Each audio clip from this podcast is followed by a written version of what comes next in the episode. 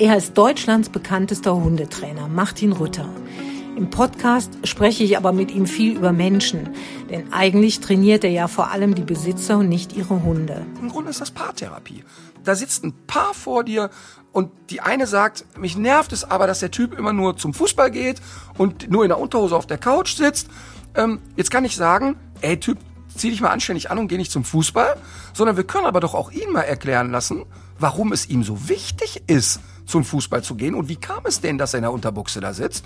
Und wenn die beide mal verstehen, was die Bedürfnisse des anderen sind, dann hat man eine Chance. Und das ist im Hundetraining genau der Schlüssel. Also, Martin Rütter ist sehr gut darin, sich in die Lage von Hunden einzufühlen und Menschen einzuschätzen. Was das alles mit seiner unkalkulierbaren Mutter zu tun hat und wie er seit seinem Zusammenbruch mit Ende 30 auf Arbeit und auf Stress schaut, darüber sprechen wir aber auch über Führung generell und über die Vier-Tage-Woche.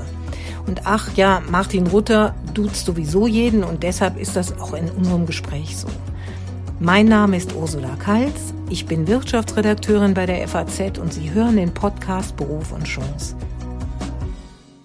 Also, was mich natürlich schärft bei diesem ganzen Treffen, ist das Thema Kommunikation. Körpersprache wird ja auch unter Zweibeinern total unterschätzt. Und ich finde das so spannend, dass du so Hundeverhalten ja auch immer mit so munteren Analogien erklärst und quasi uns versuchst, das Denken von Hunden klar zu machen.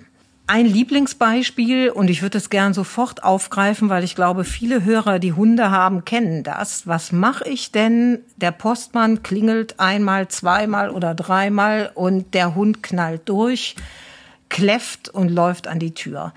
Gibt's da was, mal zum Auftakt direkt was Nutzwertiges, ja, was also, man da machen kann? Also viel spannender ist für mich die Frage, und das ist im Hundetraining so, und ich finde, das ist auch im Zusammenleben mit Menschen so, ist ja die Frage, warum ist das eigentlich so gekommen? Also das heißt, wenn ein Ehepaar an den Punkt kommt, wo sich nichts mehr zu sagen hat, okay. finde ich die spannende Frage eigentlich, wodurch kam das eigentlich? Ihr wart doch mal euphorisch miteinander. Ihr ja. habt Herzklopfen gehabt, ihr habt euch vor jedem Rendezvous aufeinander gefreut und zurechtgemacht. Warum ist das eigentlich nach 20 Jahren nicht mehr so? Ist es okay? Ist es gesund? Ist es gut? Aber woher kommt es eigentlich? Weil ich glaube, dass mal zu verstehen, warum etwas entsteht, ähm, automatisch die Lösung näher bringt. Und beim Postboten und beim Hund ist mhm. das Phänomen, dass der Hund wirklich davon ausgeht, dass der Postbote absolut dumm und unbelehrbar ist. Also ich betone, aus Hundesicht ist das so. Aha. Denn der Ablauf ist wie folgt. Die Postboten kommen ja immer zu einer Zeit, wo der Hund in der maximalen Phase der Entspannung ist. Das heißt, der Postbote kommt vormittags und vormittags ist bei den meisten Hunden nichts los. Das heißt, die Leute gehen morgens eine kleine Runde spazieren oder auch eine große und dann ist das Ritual, okay, jetzt geht's nach Hause, wir räumen die Wohnung auf, wir bringen die Kinder zur Schule. Irgendwie ist aber für den Hund nichts los. Und jetzt kommt jemand und rappelt am Briefkasten. Der erste Impuls ist bei einem jungen Hund neugierig hinzugehen. Erstmal gar nicht in irgendeiner aggressiven Stimmung. Also ein Welpe geht hin und sagt, ach, was ist denn da los? Was ist da los? Okay. Und Typ geht wieder weg. Dann wird der Hund irgendwann größer und erwachsener und wird auch reizempfänglicher und lauter. Jetzt passiert es also, dass jeden Morgen zu einer ähnlichen Zeit es am Briefkasten rappelt. Irgendwann fängt der Hund an vor Aufregung zu bellen und der Postbote geht wieder. Parallel wird der Hund immer älter und entwickelt eine sogenannte territorial motivierte Aggression. Das hört sich ja vornehm an. Also der will sein Revier verteidigen. Genau, der hat im Kopf, also mich nervt's ein bisschen, mhm. dass immer zu einer gewissen Zeit in meinem Bereich jemand stört. Also mhm. muss man sich so vorstellen, du liegst im Bett und willst gerade einschlafen und da rappelt jemand am Rollo.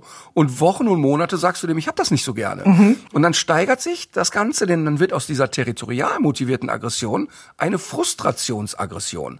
Das heißt, der Hund glaubt, wie blöd ist der eigentlich? Jeden Tag sage ich ihm, komm nicht hierher, du nervst.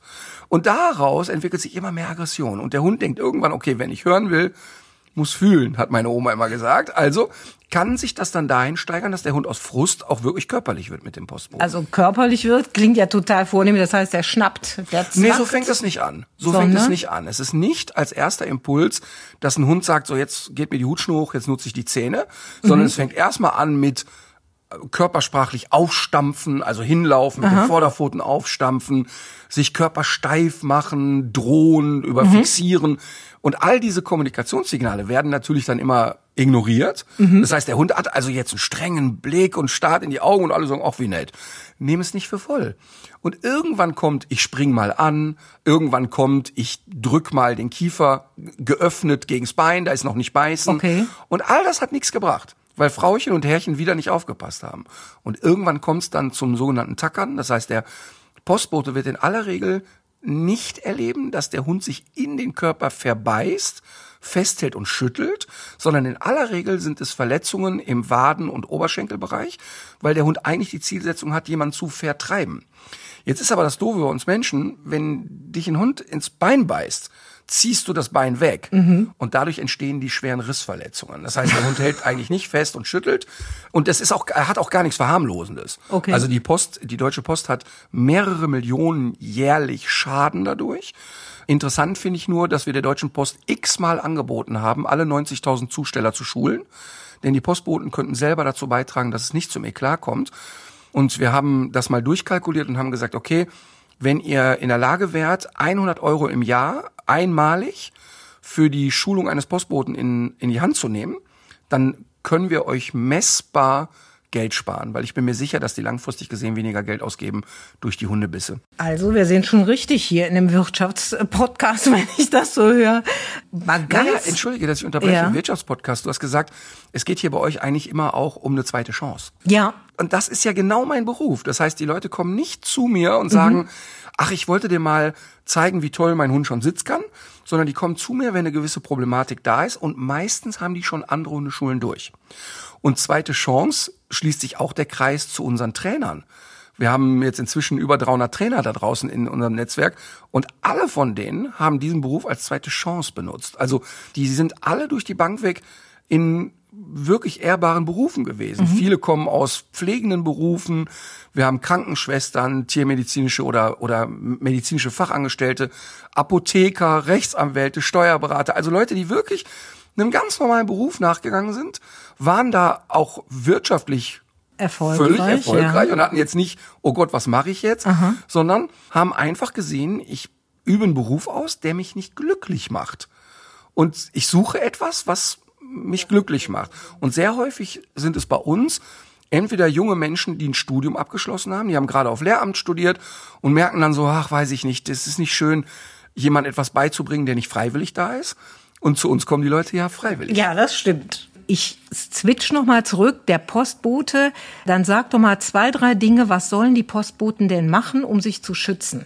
Naja, also erstmal ganz klar, die Schuld liegt natürlich nicht beim Postboten, ja. sondern beim Halter des Hundes. Also das ist völlig das klar. Das ist schon klar. Ich wollte mhm. nur die Mechanik oder die, das Verständnis des Hundes da mhm. Äh, wecken oder für das Verständnis wecken. Ja.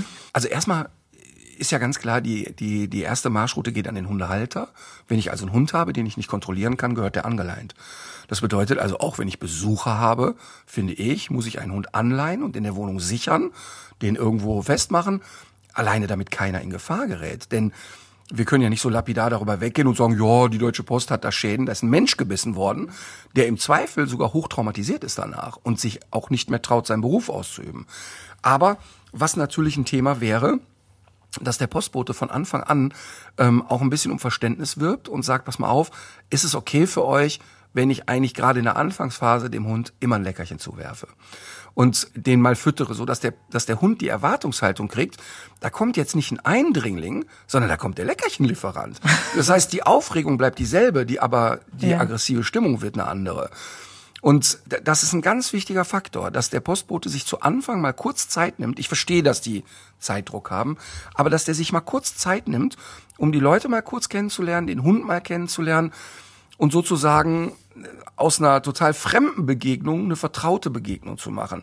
Das ist ein Punkt. Und der zweite Punkt ist, dass die ähm, aus meiner Sicht die Postboten ähm, sehr häufig gelernt haben, ja, du musst aber keine Angst zeigen. Sollst dich groß machen und so weiter. Das ist totaler Quatsch. Also es ist ja, sehe ich bei menschlichen Rhetorikseminaren immer, wenn der Rhetoriktrainer den Leuten künstlich was überstülpt, jeder sieht sofort, es ist nicht authentisch. Und jeder spürt, ach guck mal, er hat jetzt gelernt, die Arme zu öffnen, wenn er sein Publikum begrüßt und es wirkt fast lächerlich. Und genauso kann ein Hund total einschätzen an deiner Mimik, der hat Schiss, der ist unsicher. Aber diese Unsicherheit führt nicht zur Aggression beim Hund. Was ein Hund aber verunsichert ist, wenn jemand eigentlich unsicher ist, aber besonders dominant Und dann spielt. so Schauspieler. Das macht überhaupt keinen Sinn. Also ruhig eine Angst zulassen, sich wegdrehen, also nicht die so eine frontale Begegnung zulassen und diese Dinge helfen schon enorm. Okay, aber ich verstehe schon richtig, bei allem Verständnis Postboten zu schulen, also der Halter muss gucken, anleihen. Kann denn der Halter selber was veranstalten, dass der Hund nicht immer wie, wie wirklich Ja. da so losstürmt? Ja, total. Auch das hatten wir der Deutschen Post angeboten. Wir hatten ja auch der Deutschen Post angeboten, dass wir für die Material herstellen, dass der Postbote mit rein einwerfen kann. Also nette, fröhliche Ansprache von mir mit einem Foto drauf, ey, finden wir cool, dass ihr einen Hund habt und auch der Postbote findet's cool. Aber können wir uns auf die zwei, drei Spielregeln einigen? Wir würden uns wirklich darüber freuen. Und dann gibt's noch einen kleinen Leckerchentüte und alle sind zufrieden. Und die Menschen sind offen dafür. Das ist nicht so, dass die sich sofort gegängelt fühlen. Ein Punkt ist natürlich, dem Hund mal klar zu machen, nicht jedes Mal, wenn es klingelt, werde ich als Mensch hysterisch. Wir Menschen suggerieren dem Hund, dass Klingeln etwas Besonderes ist. Also es klingelt, du bist beim Mittagessen und du wirfst den, den Löffel wieder in die Suppe und rennst los und öffnest die Tür. Das heißt, du verbreitest selber eine unheimliche Unruhe und der Hund lernt, okay, wenn es klingelt, sind hier alle aus dem Häuschen. Spannend ist, dass zum Beispiel in Australien die Hunde statistisch deutlich weniger bellen, wenn es klingelt, als in Deutschland, weil die Australier nicht so drauf sind, dass Klingeln bedeutet, man steht auf. Also wenn du in Australien bei einem privaten Haushalt klingelst, kann es auch mal sein, dass drei Minuten dauert, bis überhaupt jemand aufmacht. Die sind einfach ein bisschen cooler. Dann das nächste ist, dass der Hund natürlich gelernt hat, dass die Menschen keinen Besuch kriegen, sondern nur noch die Hunde. Das heißt, wenn du einen Hund hast und Leute kommen dich besuchen, was machen die als erstes? Die knuddeln den Hund durch und sagen, oh, guck mal, ist der süß oder tun sie ihn weg, tun sie ihn weg. Es geht sich ganz stark in dem Moment um den Hund und der Hund lernt, mein Pförtner rennt hektisch zur Tür, lässt meinen Besuch rein. Und das entschärfen wir. Das heißt also, wir bitten dann die Leute, tatsächlich so ein Klingeltraining zu machen. Also immer wieder die Kinder, Freunde, Bekannte mal klingeln zu lassen. Alle bleiben cool. Der Hund beruhigt sich, kriegt ein Leckerchen und lernt, ach guck mal, so schlimm ist es hier eigentlich gar nicht.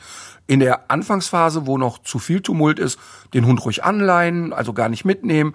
Und wenn er dann zur Ruhe gekommen ist, kriegt er dann eine Belohnung. Also, dass ich im Grunde die Erwartungshaltung an den Moment beim Hund etwas verändere. Aber ich merke schon, Martin, das ist deine absolute Stärke ne? oder deine, deine Begabung. Du hast eine sehr genaue Beobachtungsgabe. Du guckst Ja. Leute sehr genau an, guckt, guckst auch Leuten, denke ich mal, hinter die Stirn und kannst sie schnell einschätzen, Menschen und Tiere. Jetzt frage ich mal so, kann man das lernen? Ist das eine Begabung? Oder ähm, worauf muss ich denn achten? Was, was spürst du denn so, wenn du so unterwegs bist? Ne, ich glaube tatsächlich, dass meine größte Begabung ist, Menschen einzuschätzen. Das äh, erleben wir ja ganz häufig, dass sich Menschen bei uns bewerben, wollen bei uns eine Ausbildung als Trainer machen. Und dann ist im Anschreiben schon, ja, Menschen haben mich immer enttäuscht, aber ich liebe Tiere. Also die Person hat gar nicht verstanden, was der Beruf ist. Ich streichle nicht Tiere, ich kuschel nicht mit Hunden und das ist wirklich ein Coaching von Menschen. Und wenn ich keine Lust auf Menschen habe, dann ist der Beruf natürlich völlig fehleingeschätzt. Ich glaube, dass meine gute Beobachtungsgabe bei Menschen tatsächlich in meiner Kindheit liegt, weil es bei, bei unserer Kindheit oder also der Kindheit meiner Schwester und mir ja wirklich existenziell wichtig war, Menschen einzuschätzen, weil wir mit zwei Eltern aufgewachsen sind, die teilweise völlig unkalkulierbar waren. Also die waren als Eltern nicht geeignet im klassischen Sinne. Also die haben jetzt nicht so ein, so ein Nest für uns gebaut und gesagt, schaut mal, wir schützen euch und wir begleiten euch ins Leben, so wie das als Eltern eigentlich sein sollte, sondern die waren so mit sich selber beschäftigt und so überfordert, Eltern zu sein, dass also es durchaus bei meiner Mutter vorkommen konnte, dass die aus dem Nichts eskalierte. Also wo einfach überhaupt nichts los war und äh, du hast etwas gemacht, was am Tag zuvor noch voll okay war und am nächsten Tag gibt's da ein Riesendrama und mittelschweren Amoklauf deiner Mutter. Das heißt, wir mussten als Kinder extrem genau beobachten, wie sind die gerade drauf. Mein Vater nicht, der war einfach nur, er macht so sein Ding, er war als Vater nicht so geeignet, nicht präsent, aber er hatte nicht diese Aggressivität. Der war eher fröhlich unterwegs und meine Mutter hatte eine unfassbare Schärfe, die von einer Sekunde auf die andere hervortrat. Und ich glaube, dass dadurch meine Schwester und ich wirklich gute Menschenkenner geworden sind.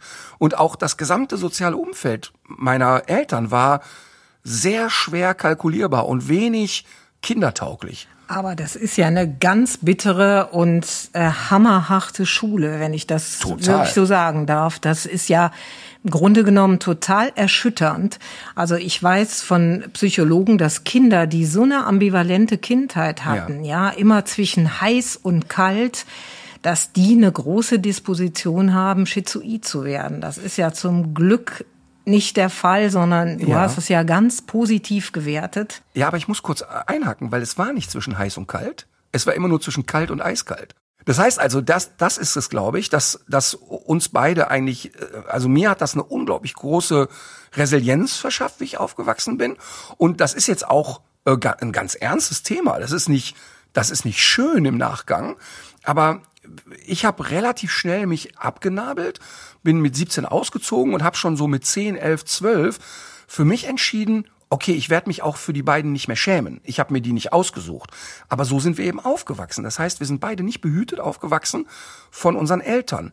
Wir haben uns aber gegenseitig viel Halt gegeben und wir hatten eine unfassbar starke Oma, die also total präsent für uns war. Eine, also wahrscheinlich die größte Feministin, die mir jemals begegnet ist. Eine unglaublich, eine, sehr ungebildete Frau, aber eine sehr kluge Frau.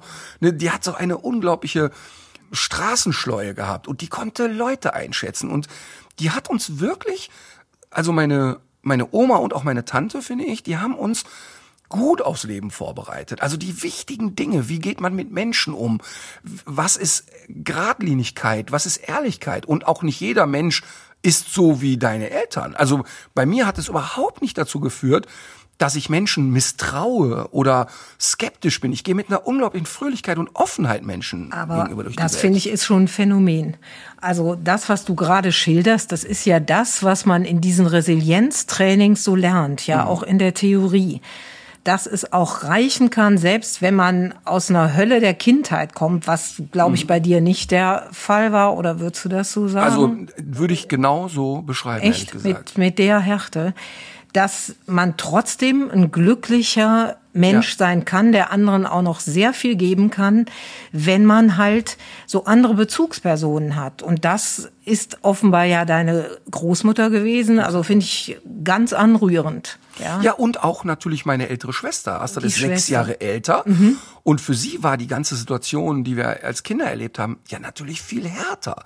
Also ich war sechs und wurde da irgendwie psychoterrorisiert und die zwölfjährige Schwester, die das ja schon zwölf Jahre hinter sich hatte oder, oder mitgemacht hat, hatte ja immer das Bedürfnis, den kleinen Bruder zu schützen. Zu schützen ne? Und für sie war das alles viel schwerer als für mich. Und ähm, die war für mich immer halt. Also sie ist ja auch mit 18 ausgezogen. Das hieß für mich mit 12. Ich habe einen Anlaufpunkt. Also ich habe ganz viel Zeit bei ihr verbracht. Das heißt, für sie war das alles viel schwerer und, und viel härter. Aber trotzdem, wir haben dadurch ja diese enge Verbindung auch. Und ich, und ich will das auch überhaupt nicht dramatisieren, weil wir beide gut durch diese Kindheit gekommen sind im Sinne von, ich glaube, dass jeder Mensch sein Paket hat und ich glaube, dass auch jeder Ballast auf den Schultern trägt. Aber bei mir ist es so, dass ich wirklich sagen kann, dass ich trotz dieses Elternhauses und ich habe da völlig Frieden mitgeschlossen, weil ich heute weiß, dass die beiden nicht anders konnten. Die waren selber überrollt.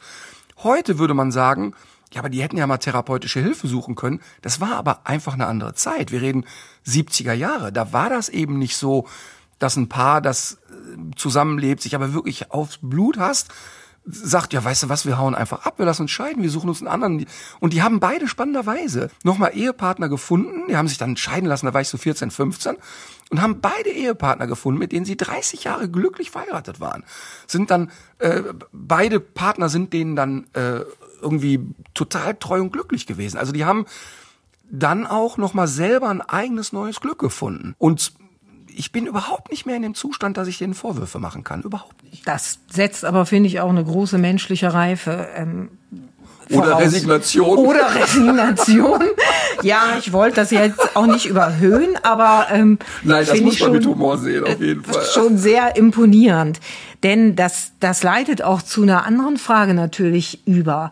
Ähm, du hast ja selber fünf Kinder. Mhm bei deiner Kindererziehung wirst du mit Sicherheit ja vieles ganz anders machen als das, was du erlebt hast. Aber parallele Kindererziehung, Hundeerziehung, gibt's da Parallelen?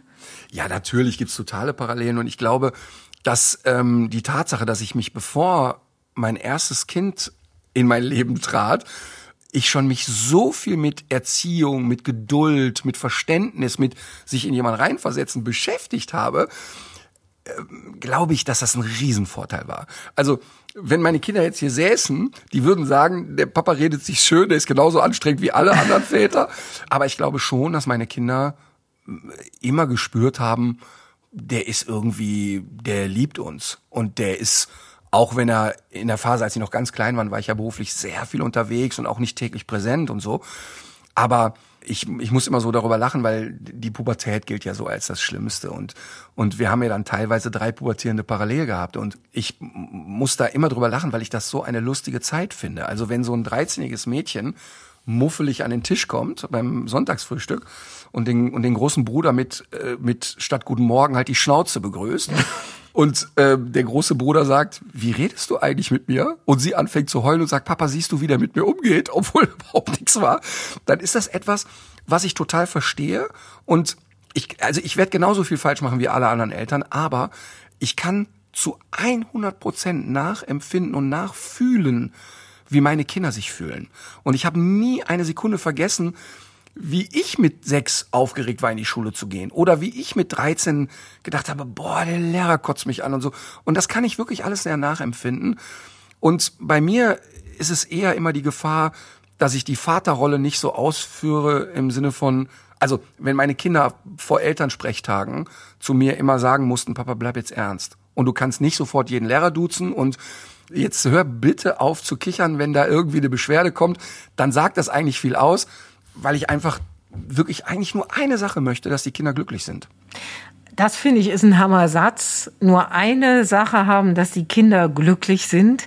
Ich war viel banaler losgegangen und hatte gedacht, du erzählst uns jetzt was hier mit klare Regeln, äh, Grenzen setzen, äh, so wie bei Hunden quasi nicht, äh, dass der Hund mal aufs Sofa darf und wenn Besuch kommt, darf er da nicht hin und weiß dann in seinem Kopf überhaupt nicht, wo oben und unten ist. Aber so banal ist es gar nicht, sondern dass berührt mich natürlich auch, dass das hier viel mehr in die Tiefe geht. Aber trotzdem muss man ja eine Sache sagen. Also äh, Kinder- und Hundeerziehung ist schon ähnlich. Also im Sinne von, wir brauchen natürlich einen klar abgesteckten Rahmen von Regeln, wo wir sagen, schau mal, das ist unsere Vereinbarung für unser Zusammenleben. Aber ich finde, der Fehler, den die Leute in der Hundeerziehung machen, aber auch in der Kindererziehung, dass die ein Drama daraus machen, wenn eine Regel ausgetestet wird. Das heißt, nur weil der Hund schon seit einem Jahr gut an der Leine läuft und nicht zieht, bedeutet das nicht, dass er nie wieder mal in die Leine springt und einen anderen Hund anbellt. Und daraus machen die Leute dann oft ein Drama und sagen, ja, das gibt's doch nicht, eine Unverschämtheit, werden übermäßig grob oder stellen plötzlich alles in Frage. Ähm, es gibt nur einen ganz großen Unterschied zwischen Kinder- und Hundeerziehung die Kinder erziehen wir ja dahin, im Idealfall finde ich, dass die eigenständig werden. Das heißt, im Grunde läuft das ja so, das Kind kommt irgendwie zur Welt, dann bringst du dem bei, wie man eine Schleife macht und dann irgendwie, wie man mit Messer und Gabel isst und wie man zur Schule geht. Und dann sagt man aber so, du hast jetzt dein Abitur, bitte gib den Haustürschlüssel ab und geh. Du möchtest, dass die für die Welt vorbereitet sind, die in Eigenständigkeit zu erziehen. Und das habe ich in extremer Reinkultur betrieben, meine Kinder wirklich als Persönlichkeiten ernst zu nehmen und die wirklich frei zu lassen wenn du beim Hund zulässt, dass er weiß, er kann die meisten Sachen eigentlich besser als du oder selber, dann ist es vorbei. Das heißt, bei einem Hund müssen wir Regeln stellen, aber den eigentlich immer in die größtmögliche Abhängigkeit zu uns zu versetzen, weil in dem Moment, wo der Hund glaubt, okay, ich kann das selber entscheiden, ist er nicht mehr gesellschaftstauglich. Also wenn ein Hund sagt, ja, jagen ist für mich okay, als Rüde mit einem anderen Rüden Streit anfangen ist okay, ähm, mal rumzupöbeln, Sexualität auszuleben, das ist alles okay, ist er nicht mehr gesellschaftstauglich. Du kannst ihn nirgendwo mehr mit hinnehmen. Und das würde das Maximum an Einschränkung bedeuten. Das ist ja das, womit ich am meisten zu kämpfen habe, dass Erziehung negativ belegt ist. Wenn die Leute, das Wort Schule ist so negativ besetzt, weil die meisten sagen, naja, äh, so richtig gern war ich eigentlich nicht in der Schule. Und aber den Leuten zu vermitteln, schau mal, je besser dein Hund erzogen ist, je größer ist das Maß an Freiheit, was er hat. Wenn er nicht randaliert, kannst du ihn überall mit hinnehmen. Wenn er gut hört, wenn du ihn rufst, kannst du ihn überall frei rennen lassen. Und wenn die Leute das einmal verstanden haben, dann sind die auch sehr motiviert. Das bewundere ich. Ähm, ja, ich habe mir natürlich viele Sendungen angeguckt. Mir würde aber wirklich manchmal da das Lachen total vergehen. Also ein Beispiel, Rhodesian Ridgeback, ja, das sind äh, muskulöse, große Kerle, ähm, die für die Löwenjagd in Südafrika ja eigentlich gezüchtet worden sind, die in einem kleinen Stadtapartment oder letztens habe ich so eine Folge gesehen, drei total, Entschuldigung, hysterisch wuselnde Chihuahuas. Das sind diese kleinen umgebauten Mäuschen, ähm, die man so ähm, sieht die also so eine Wohnung zerfetzten und randalierten, ähm, während das Frauchen irgendwie unterwegs war. Wie behältst du denn da die Nerven. Denn die Tragik, sag ich mal, ich werde jetzt mal ganz schwerblütig, mhm. die Tragik äh, von deiner Tätigkeit besteht ja eigentlich darin, dass die Leute vorher mal in die Ritterschule mhm. müssten und nicht hinterher. Mhm. Die müssten ja vorher eine Kauf- oder was ich noch besser fände, Adoptionsberatung, also Hund aus dem Tierheim haben ähm, um mal zu gucken, welcher Hund passt denn überhaupt zu mir. Ja. Wie gehst du denn damit um? Das ist doch auch wahnsinniger Frust. Du musst doch ganz viel reparieren. Und eigentlich müsste man während den Anfängen loslegen. Also das, was du jetzt gesagt hast, ist sehr vielschichtig. Ich will nur erstmal einmal kurz mit dem Fachlichen aufräumen. Denn du hast etwas gesagt, was einer der größten Irrglauben in der Hundehaltung ist. Du sagst, der große Rhodesian Ridgeback, ein großer, schwerer Hund, mhm. rüde, 50 Kilo schwer, muskulös, für Löwenjagd gezüchtet, gehört eigentlich nach Afrika, hat kein Fell, was für diese Witterung gemacht ist und so weiter oder auf dem Bauernhof. Also Afrika muss es ja nicht sein, ja. aber weitläufiges Gelände ja. irgendwie, dass der sich austoben kann. Genau, und das ist eigentlich der größte Irrglaube in der Hundehaltung, dass das immer behauptet wird oder viele Menschen glauben, ein Hund braucht ein großes Grundstück und ein großes Haus, um glücklich zu sein. Und es hat nichts mit guter Hundehaltung zu tun. Also wenn du diesen Ridgeback jetzt in ein Wohnhaus packst, 600 Quadratmeter Wohnfläche, 30.000 Quadratmeter Land, er wird am Ende des Tages auf der Terrasse liegen weil dieses Grundstück irgendwann überhaupt keinen Reiz mehr hat. Und für eine gute Hundehaltung braucht es Zeit und Lust, etwas mit dem Hund zu unternehmen. Also du kannst wirklich im 20. Stock in einer Großstadt, in einer 50 Quadratmeter Wohnung, drei große deutsche Doggen halten, ohne dass ich als Hundetrainer eine Sekunde Bauchschmerzen hätte. Das ist aber eine steile These. Nee, das ist ganz einfach erklärt. Denn die Frage ist ja, was macht ein Hund eigentlich zu Hause, wenn er ausgelastet ist? Nichts liegt einfach nur doof rum. Und in dem Moment, wo dein Hund zu Hause ist und glaubt, so jetzt muss ich aber mich mal draußen bewegen, hast du ein grundsätzliches Problem im Zusammenleben. Das heißt also, wenn ich habe einen sehr sehr agilen Hund, ein, ein Hütehund Mischling, sehr sehr temperamentvoll. Ich wohne auf einem alten Bauernhof, da ist Platz ohne Ende. Und die, die, es gibt für sie keine Motivation, da alleine rumzulatschen. Forward. Also das heißt, ich habe im Studentenwohnheim gewohnt, auf zwölf Quadratmeter mit einem Kumpel und zwei Hunden. Und das war ein Geruchsproblem, das ist keine Frage. Aber die Hunde waren den ganzen Tag mit uns unterwegs. Wir waren viel mit Fahrrad unterwegs. Ich habe Sport studiert, wir waren sportlich sehr aktiv die Hunde waren froh, wenn die mal liegen konnten. Also das ist wirklich ein Irrglaube, dass der Ridgeback nicht in der Stadtwohnung gehalten werden kann. Nur für den Hundehalter ist es viel schwerer. Das heißt, er muss natürlich mit dem Hund sehr regelmäßig in den Wald fahren, den körperlich und geistig auslasten.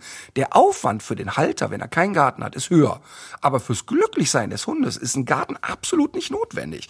Und wenn ich den Ridgeback alleine in den Garten lasse, dann fängt er das Jagen an, der fängt an, die Leute zu verbellen, alles Dinge, die wir nicht gebrauchen können. Also das ist Punkt eins. Und der zweite Punkt, und der ist ja eigentlich, finde ich, den, der spannendere Punkt, wie gehst du eigentlich mit diesem Frust um, dass du immer wieder irgendwo hinkommst? Und bei mir ist es ja auch ganz oft so, dass ich Hunden etwas abgewöhnen muss, wofür sie gezüchtet wurden. Ich komme also zum Hausbesuch, ein Jagdhund, kleiner Münsterländer. Ach, Herr Ritter, der Hund haut ab zum Jagen. Echt krass, ein Jagdhund, der geht jagen. Das ist ja eine verrückte Sache.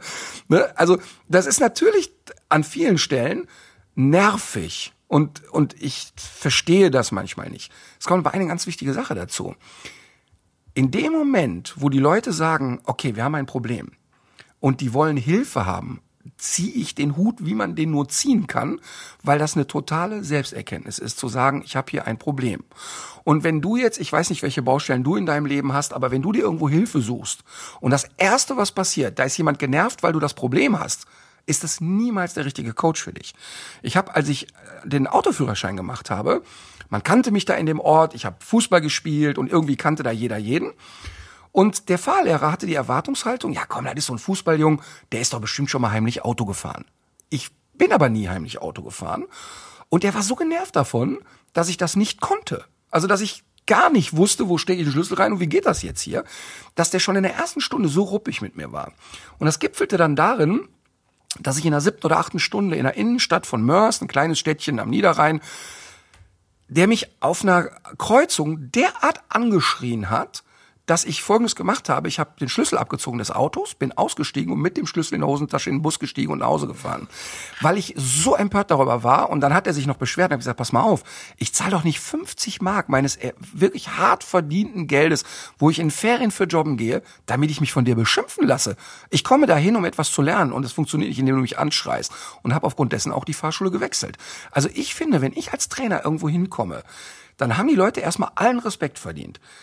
Und ich weiß auch, wenn ich konfrontativ mit dem, ich bin ja total klar, ich rede nicht um heißen Brei, ich sag denen schon, was schief läuft. Das wundert uns jetzt aber nicht also, wirklich, also, diese ich, Selbsteinschätzung. Ich eier da nicht rum, ich pack ja. die nicht in Watte. Aber ich gehe respektvoll mit denen um. Mhm. Und ich gehe auch gerade vor der Kamera mit denen respektvoll um. Ich möchte, dass die danach noch zum Bäcker gehen können und sich nicht vorgeführt fühlen. Und das, dadurch ist aus meiner Sicht die Erfolgsquote auch so hoch. Ich nehme die mit an Bord.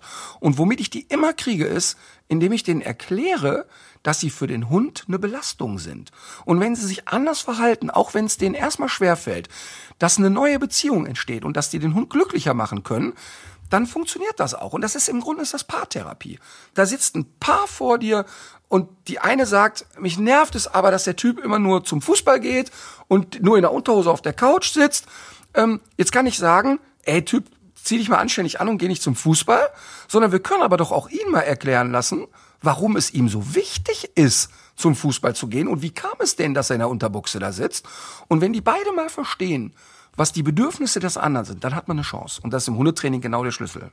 Das ist, äh, finde ich, ist ja schon ein super Kern äh, der Pädagogik, ja. Also nicht mit Vorwürfen da agieren und alles besser zu wissen. Also ich bin manchmal erstaunt, wenn ich die Sendung so sehe, was die Leute von dir auch schlucken. Also du bist ja wirklich nicht verletzend, aber sehr, sehr klar und äh, sehr deutlich. Aber das schlucken die. Trotzdem frage ich mal so ein bisschen sensationslüstern, was war denn so das Übelste an Konstellation, was du mal erlebt hast? Also die Frage ist, äh, definiere übel. Also zum einen kann man sagen, also was war so für mich das Anstrengendste? Aber übel ist für mich immer dann, wenn ich sehe, dass ein Hund echt leidet und sehr traurig ist und sehr ängstlich und die Leute es nicht erkennen. Und das, es gibt beim, beim Thema Angst gibt es so zwei Typen. Einmal den Adrenalintypen, der sofort aus der Hose springt, wenn er Angst hat. Und einmal den Cortisoltypen, der einfach nur noch in der Ecke liegt und vor sich hin leidet. Aber ich darf sagen, das ist genauso wie bei Menschen. Ne? Darum finde ich, wir sind zwar hier, ja. Ja. Äh, es geht um Hunde, aber im Grunde genommen ist ja wahnsinnig viel davon übertragbar, Total. auch auf so eine Kollegenschaft. Ne? Ja, voll. Also äh, total. Also ich meine, ich mache ja auch Vorträge bei mittelständischen Unternehmen zum Thema, wie funktioniert Mitarbeiterführung, wer macht hier was. Und das ist immer so lustig, wenn du, ich war jetzt ist noch gar nicht lange her bei einem relativ großen äh, Familienunternehmen in Köln und da war irgendwie so der, der Gedanke, der Seniorchef, der das gegründet hat, den, der ist mir privat begegnet und der sagt, boah, weißt du, ey, ich hab, wir haben hier 600 Leute im Büro und ich habe so das Gefühl, um 17 Uhr, die schmeißen alle einen Griffel hin und gehen. Und hast du nicht einfach Lust, mal so einen Tag bei uns so rumzuschlendern und ein Gespür für die Situation zu kriegen? Und dann habe ich gesagt, ja, ist super cool, ich komme am Montag um neun. Und dann sagt er, um neun? Nee, da ist aber von neun Uhr Montag, ist meine Golfrunde. Und damit ist schon alles erklärt. Damit ist schon sofort erklärt. Das, damit ist sofort erklärt. Und dann komme ich in das äh, Büro rein und da ist im Foyer sitzt so eine, so, ja, wie nennt man das, so eine Rezeptionistin? Ja, oder Concierge, nee, Rezeptionistin. So ja, am sitzt, Empfang. Mhm. Sitzt eine Dame, total nett und freundlich. Mhm. Und in dem, in dem, in dem Raum da gibt's einen Eisautomaten. Und da gab's dann irgendwie Magnum Mandel, vier Euro. Und dann habe ich ihn gefragt, ob das für ihn eine signifikante Einnahmequelle wäre. Da hat er gelacht, hat gesagt, das ist keine Einnahmequelle. Da sage ich, aber schau mal, wenn deine Firma nicht abwirft, dass sie jeder ein Eis morgens kriegt, dann musst du die Bude zumachen. Überleg mal, da sitzt eine Frau, die vielleicht am Ende des Monats 1600 Euro netto hat. Und die soll jetzt hier für vier Euro ein Eis in deiner Firma kaufen. Die, die Botschaft ist doch eine Katastrophe. Und der war wirklich nach einer Stunde richtig genervt von mir. Weil der hat gehofft, ich repariere Mitarbeiter und wollte natürlich überhaupt nicht reflektieren, dass er ein Teil des Themas ist. Er ist nicht das einzige Problem, aber er ist immer ein Teil des Problems. Teil, mhm. und, und das ist genau das, was in, in Menschen zusammenleben ist, in, in tierischen Zusammenleben ist oder in der Kombination eben halt. Und das, finde ich, macht es einfach so spannend. Also wenn ich sehe, ähm, dass ein Hund Adrenalintyp ist und der randaliert. Dem, dem geht's immer viel besser, weil der schreit so lange rum, bis sich einer drum kümmert. Der, der viel mehr leidet, ist ja nicht der Klassenclown in der Schule, der dauernd einen auf den Deckel kriegt, sondern der stille Schüler, der sich nichts mehr traut, der nur in der Ecke sitzt und gar nicht mehr dran teilnehmen kann. Und die fallen ja oft durchs Raster und das ist bei Hunden genauso. Und das sind die Momente, wo ich wirklich traurig bin. Ich habe vor vielen Jahren ein Buch über Angst bei Hunden geschrieben und hat der Verlag zuerst gesagt, ja, wer soll das denn kaufen? Das ist so ein Special Interest Thema. Und dann habe ich denen erstmal erklärt, dass 50 Prozent meiner Arbeit mit ängstlichen Hunden stattfindet. Und das ist immer noch das zweitmeistverkaufte Hundebuch in Deutschland, was ein Riesenthema ist. Also das ist wirklich ganz, ganz spannend. Also das heißt, was für mich immer hart ist, wenn ich zu Hausbesuchen komme und da leidet ein Hund still vor sich hin. Und das ist dann für mich echt schlimm. Ich hatte, ich habe ja wirklich Fälle, wo der Hund seit drei Jahren nicht mehr angefasst werden kann, nur zitternd in der Ecke liegt. Und wenn dann der Tag kommt, wo die den das erste Mal wieder berühren können und der Hund anfängt Vertrauen zu fassen und das erste Mal wieder mitmacht, das sind wirklich Momente, wo ich wo mir wirklich passiert, dass ich heule beim Hausbesuch, weil das mich total emotionalisiert. Das, es ist auch jetzt, wenn ich drüber erzähle, fasst mich das sofort an, weil weil ich dann so merke, boah, was für Lebensqualität wieder zurückkommt und wie toll die Leute das dann gemacht haben auch. Ich bin dann so stolz auf die. Also was du da gesagt hast mit den Angst unten geht mir sehr nahe, denn äh, jetzt musst du mal ganz tapfer sein. Ich habe gar keinen Hund, aber wir haben sechs Katzen. Okay, dann ist dem, hier Abbruch. Dann ist hier Abbruch. Martin Rütter verlässt hier den Konferenzraum. Empört, empört, Nein, wir haben hier leckere Kekse und Gummibärchen vor uns. Wir bleiben hier. Nein, aber im Ernst, äh, wir haben, wir sind keine Animal Hoarder, ähm, wir sind da mehr durch Zufall rangekommen, Katzenhilfe, alles Tierschicksale. Aber ich sag mal so, und um es politisch korrekt zu sagen, die sind auch alle kastriert. Aber wir haben ein Mutter-Kind-Duo, die auf einer Müllhalde ausgesetzt worden mhm. sind. Bis heute erträgt die Stella das nicht, wenn ich mit schwarzen Stiefeln an der vorbeigehe. Also wir sind ziemlich überzeugt, die ist getreten worden war aber in einem Haushalt, weil vor Staubsaugern hat sie keinerlei Respekt. Ausgemergelt, verwurmt, keiner wollte die haben, die ließen sich nicht anfassen. Wir sind dann unverbindlich mal gucken gegangen bei der Katzenhilfe und ja, unverbindlich mal gucken mit einem tierlieben Sohn. Also natürlich haben wir die zwei mitgenommen und ähm, da merke ich, da kippt mir immer noch die Stimme. Also die Stella ist eine Schönheit geworden.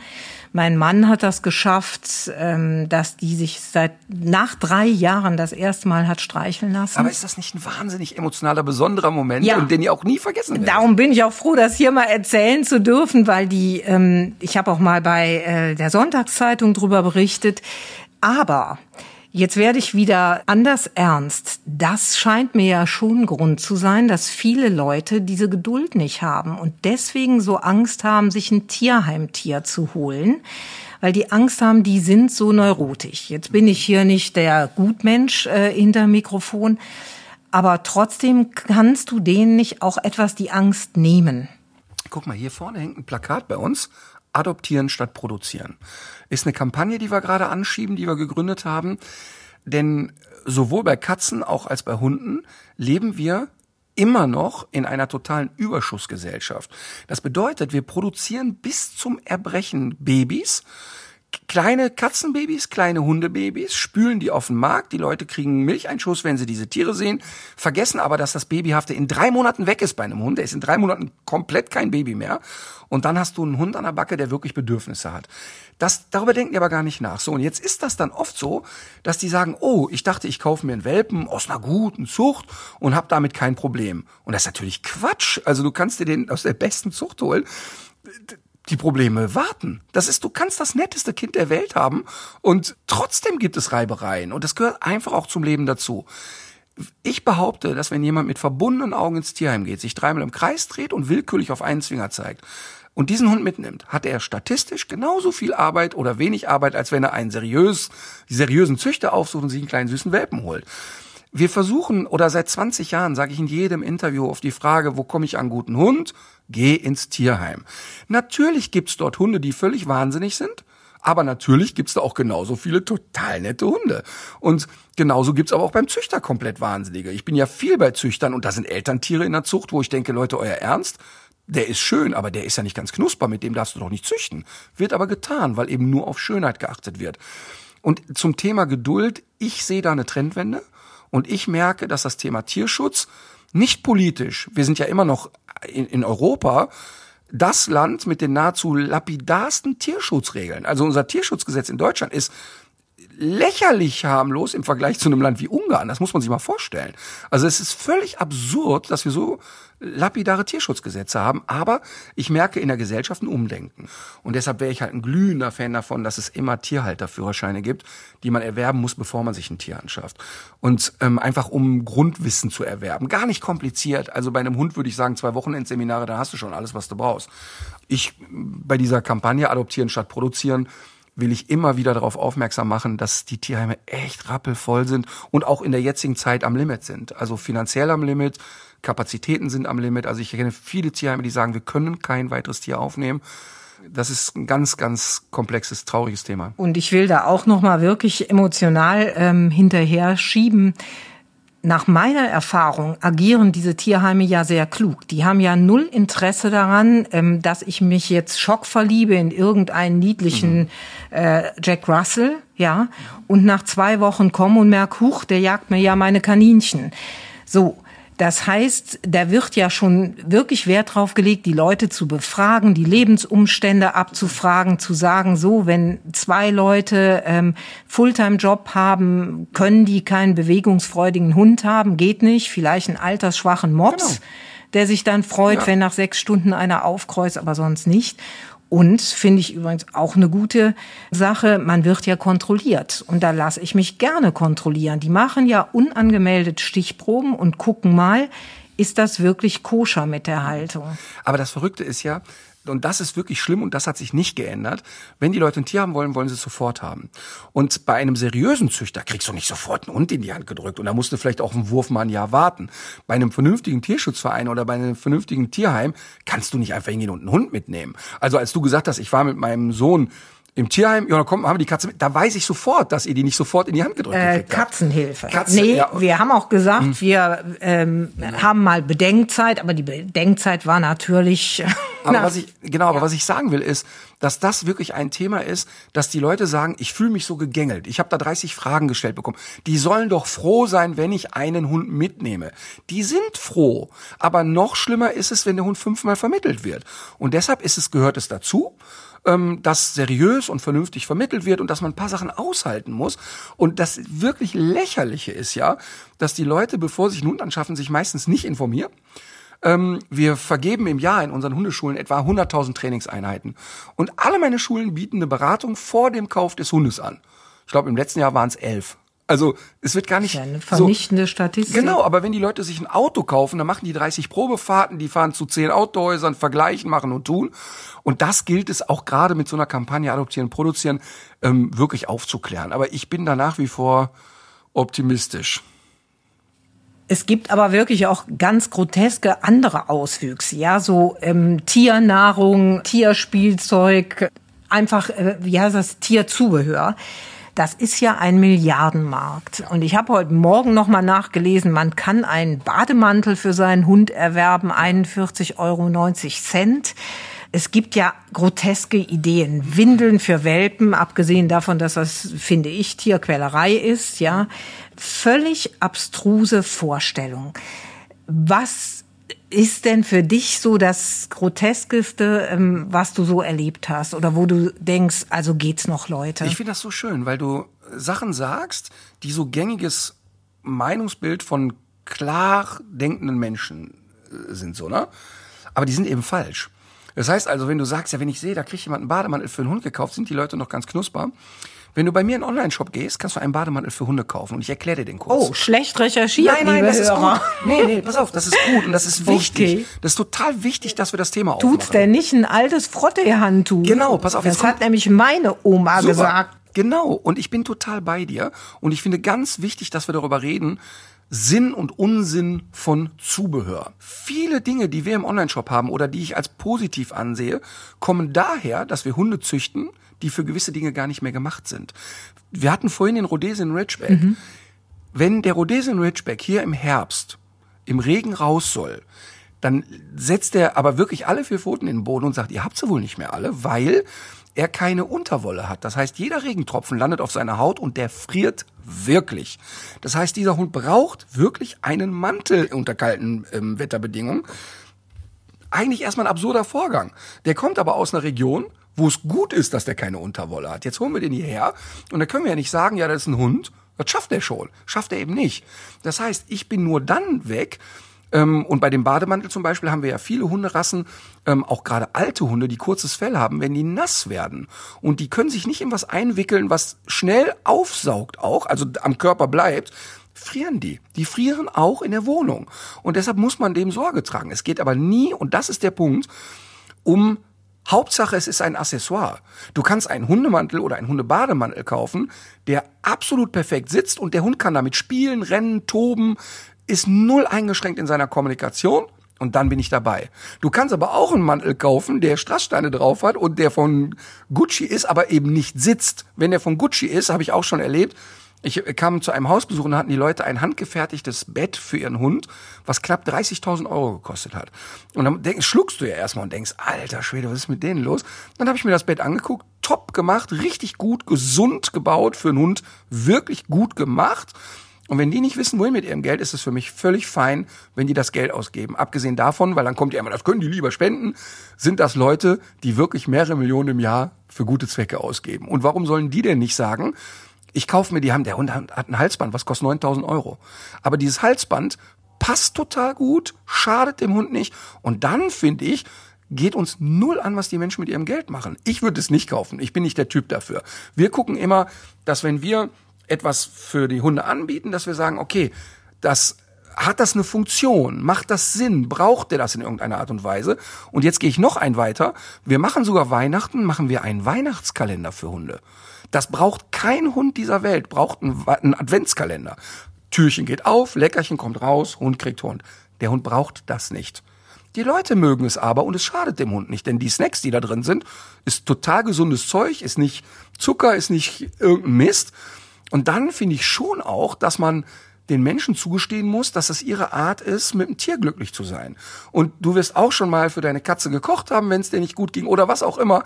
Und ich finde, das gehört dann dazu. Ich, ich bin immer nur dann raus und da wirklich könnte ich ausflippen, wenn die Leute einen Mops mit zum Oktoberfest nehmen, der neun Stunden in einem Dirndl ist, in dem der nicht pinkeln könnte, der kann nicht kommunizieren, der hockt da wie ein Accessoire. Das macht mich wütend, wirklich wütend. Früher nur traurig, heute wütend. Ähm, aber man muss eben gucken, was braucht ein Hund eigentlich und was brauchen auch die Leute, um happy zu sein. Aber die Auswüchse sind krass. Also auch gerade Auswüchse im Sinne von die Leute werden ja betrogen mit vielen Sachen. Dann kommt der Tierkommunikator, der taucht in die Seele des Hundes ein. Dann gibt's Bachblüten, wo wissenschaftlich klar ist, es gibt keinerlei Funktion dafür.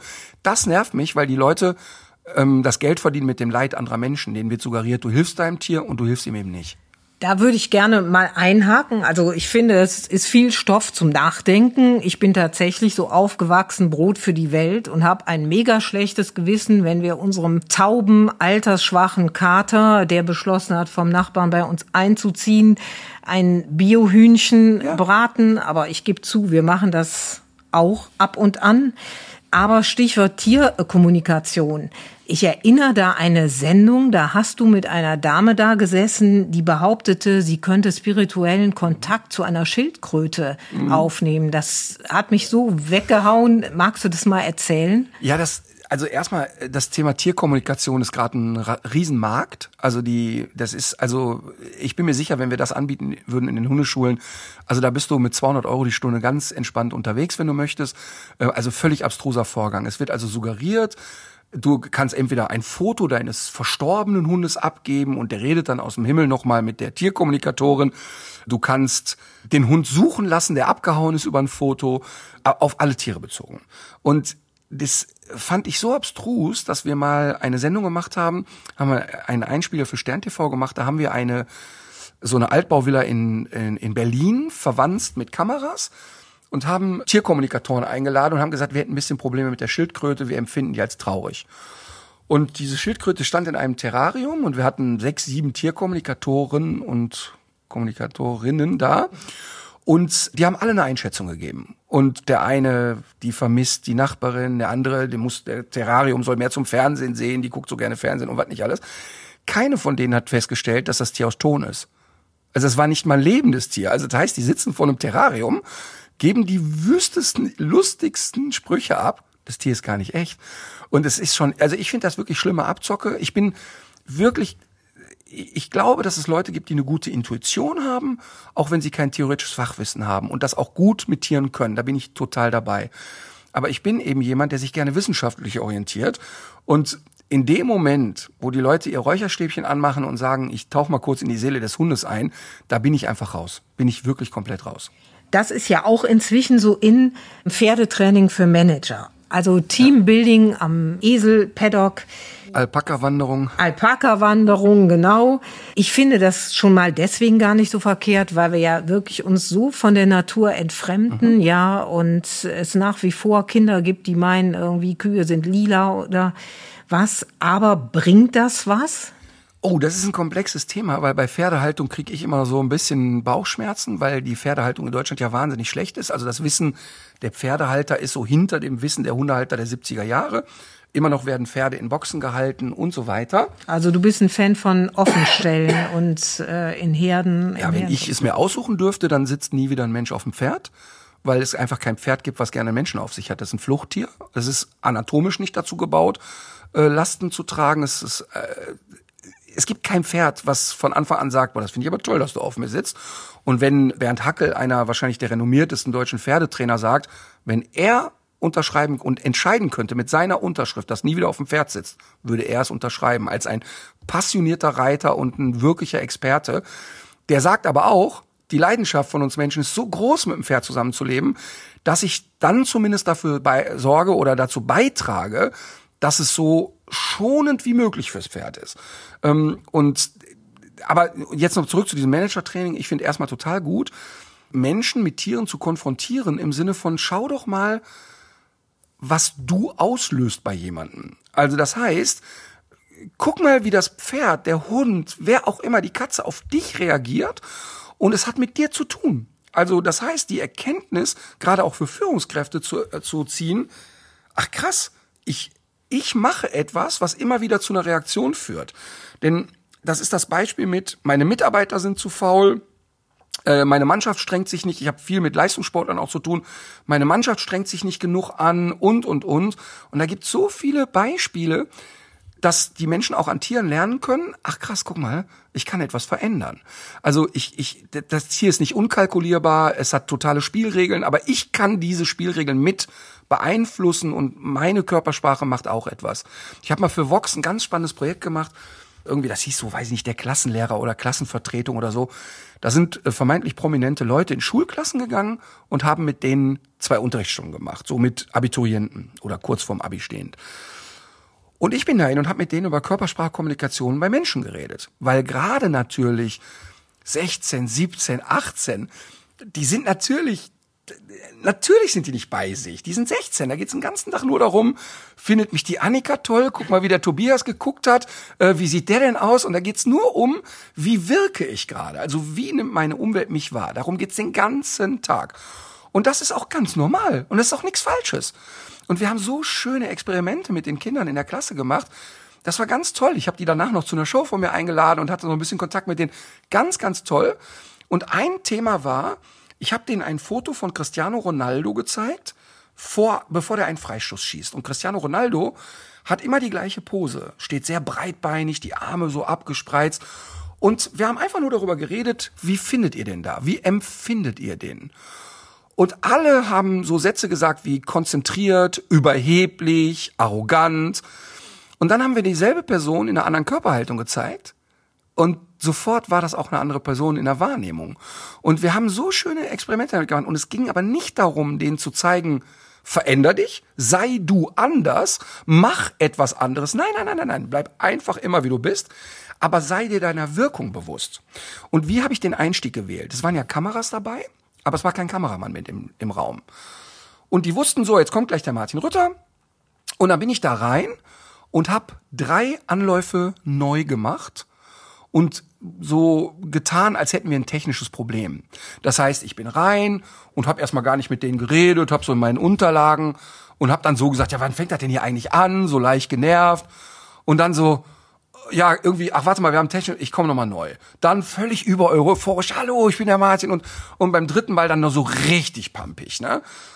Und die haben mich angeguckt, die sind Außerirdischen gesehen. Und da habe ich natürlich sofort erklärt, schaut mal, wie habt ihr mich eigentlich wahrgenommen? Wie war das erste, zweite, dritte? Und das erste, was die gesagt haben bei meinem latent genervt sein, ja, da kamst du wie ein Lehrer.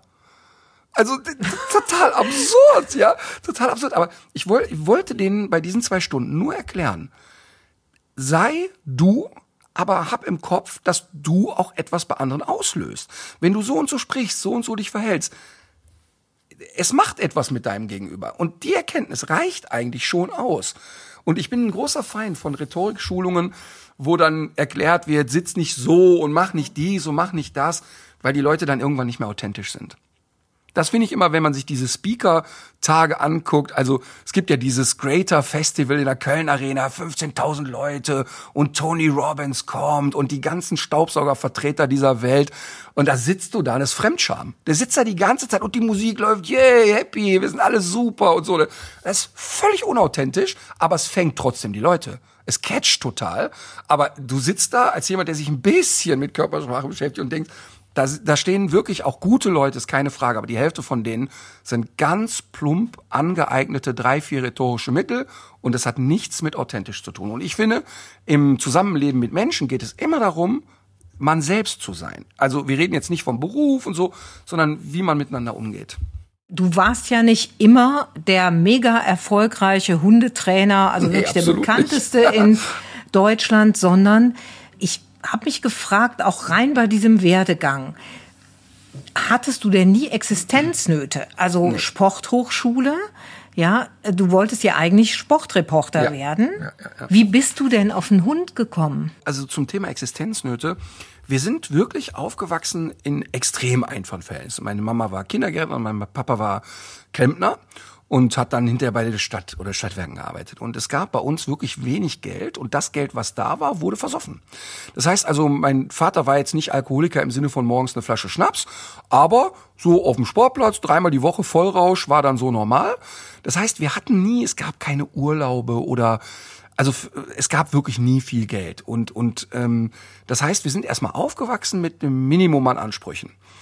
Und es war aber auch immer bei uns klar, du musst irgendwie was tun, um an Geld ranzukommen. Und ich habe, solange ich denken kann, immer gejobbt. Ich habe als Schüler in den Sommerferien immer in so einem Chemiewerk gearbeitet und hinterher habe ich Getränkedosen verkauft und ich habe mich immer irgendwie durchgewuselt. Und das fand ich auch selbsterklärend. Ich hatte aber nie einen Tag Existenzangst. Ich habe natürlich auch, als ich mit 17 ausgezogen bin, hatte ich auch mal Phasen, wo du am 25. dachtest, ah, okay, jetzt gehst du besser bei deiner Schwester zum Mittagessen, weil einfach nichts mehr da war. Aber auch das fand ich irgendwie nicht traurig oder schlimm oder so. Ich hatte nie, bei all dem, was ich gemacht habe, hatte ich nie einen einzigen Tag, wo ich eine Existenzsorge hatte. Diese Sorgen hatte ich erst, als ich Vater wurde. Und da ging es mir eigentlich finanziell schon ganz gut. Dann fängt das ja an, oh Gott, kannst du die Kinder ernähren und so klassischer äh, Mechanismus eigentlich. Aber ich habe dann gejobbt und als ich an die Sporthochschule gegangen bin, ich hatte ja früher schon sehr viel über Hunde gelesen, aber ich durfte ja keinen eigenen haben. Also meine Eltern finden wirklich alle Tiere, die man nicht marinieren und grillen kann, völlig sinnlos. Verstehe das auch heute noch nicht, das so das Thema Hund. Verstehen das auch heute noch nicht? Die müssten doch vor Stolz platzen, was ihr Sohn auf die Beine gestellt hat. Also sagen wir mal so, meine Mama ist ja mit 80 an einer Demenz verstorben und sag ich mal so, die letzten fünf Jahre war sie, konnte sie das eigentlich gar nicht mehr so reflektieren, aber sie hat schon noch mitbekommen, als es so alles anfing. Und die ersten zehn Jahre, als ich eine Hundeschule hatte und damit auch wirtschaftlich erfolgreich war, auch schon Fernsehen da war. Immer wenn jemand meine Mutter gefragt hat, was macht ihr so beruflich, hat sie gesagt, der arbeitet beim Fernsehen. Also sie hat nie gesagt, der hat eine Hundeschule oder irgendwas in der Art. Und auch bis zuletzt waren die oder sind die beide total stolz, aber die sind beide nur und ausschließlich stolz, dass ich eine öffentliche Person geworden bin. Die können überhaupt nicht reflektieren, dass eigentlich das viel Größere ist, was hier beruflich entstanden ist, wie viele Arbeitsplätze wir geschaffen haben, was wir wir haben in Deutschland das Hundetraining komplett auf den Kopf gestellt.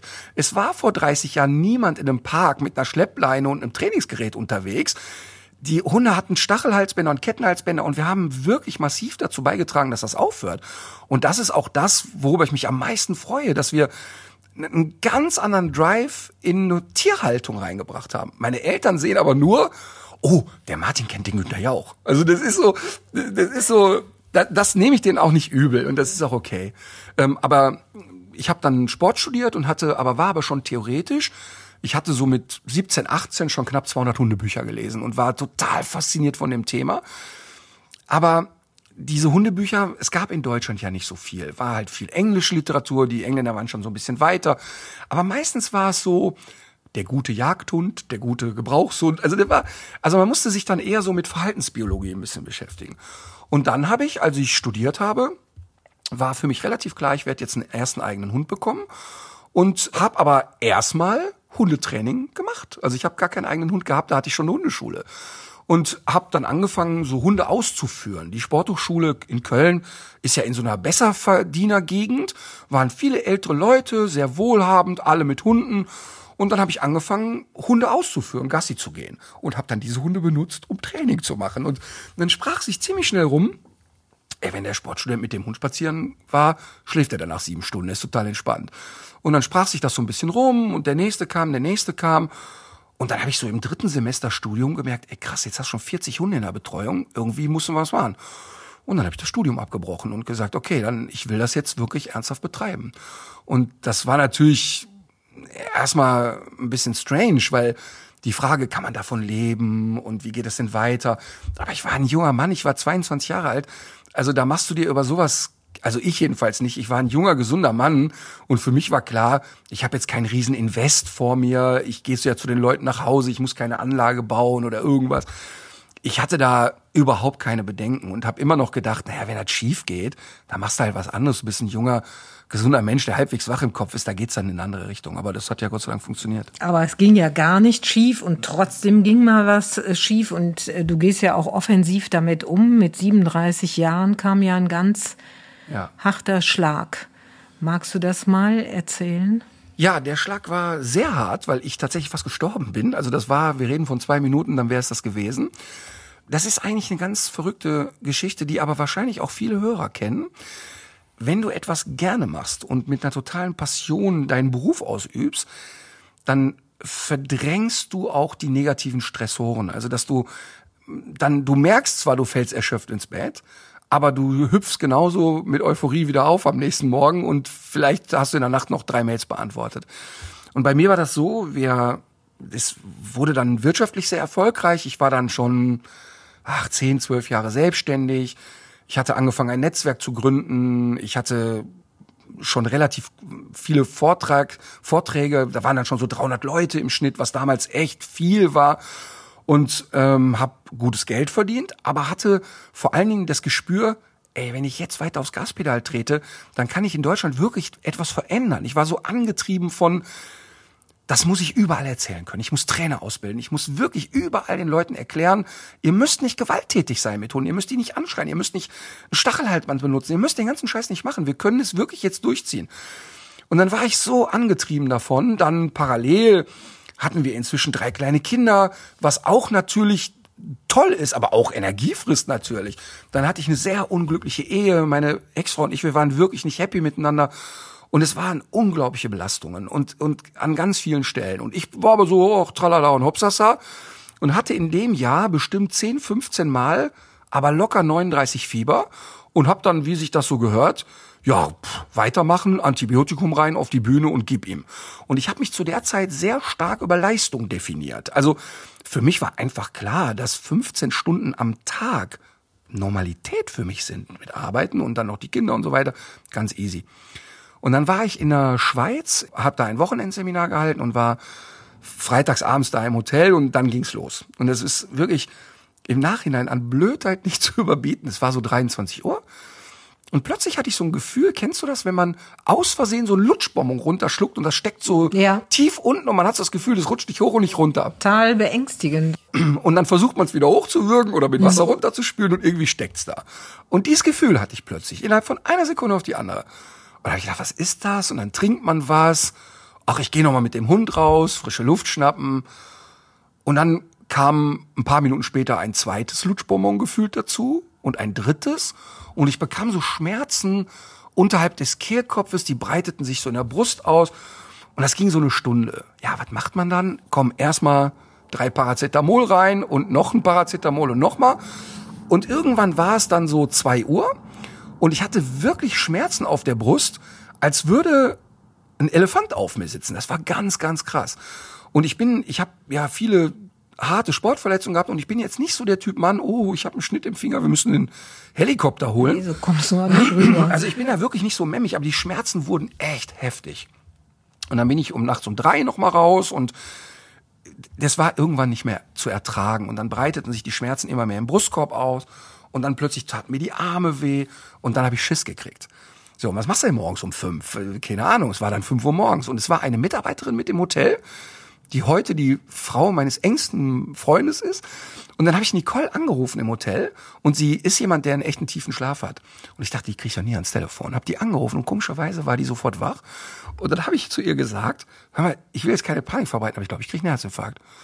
Und dann war die in einer Minute in meinem Zimmer und ich werde nie vergessen, wie die mich angeguckt hat. Die war fassungslos, wie ich ausgesehen habe. Und dann sind wir dann irgendwann da nachts sind wir zum Auto und ich konnte faktisch nicht mehr selber Auto fahren. Saß dann auf dem Beifahrersitz, ich kriegte den Gurt schon nicht mehr an und das war echt nicht schön. Und trotzdem hatte ich noch im Kopf, ja, wenn du jetzt morgens um fünf da oder um 5.30 Uhr ins, ins Krankenhaus kommst, kriegst du erstmal einen Anschiss. Das nervt doch total und äh, jetzt wegen so einem Pipifax und keine Ahnung. Und dann kam wir ins Krankenhaus und äh, innerhalb von wirklich drei Minuten waren sechs Ärzte um mich herum. Und es war wirklich dann dramatisch. Also ich kriegte dann sehr schnell hochdosiert Morphium, weil die Schmerzen einfach nicht weggingen. Und sehr schnell war klar, den schieben wir jetzt in den OP-Saal, wir gucken uns das Herz an und so weiter. Dann gibt's ja einen Schnitt in der Leiste, dann schieben die eine kleine Kamera rein.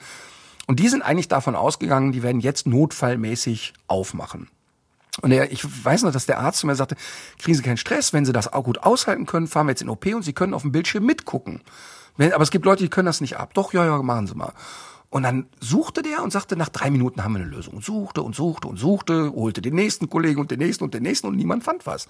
Und ich lag aber da und hatte unfassbare Schmerzen und auch das Morphium wirkte null. Ja, und dann irgendwann so nach einer Stunde, anderthalb gingen die Schmerzen runter und die Untersuchungen waren abgeschlossen mit dem Ergebnis, wir haben keine Ahnung, was es ist.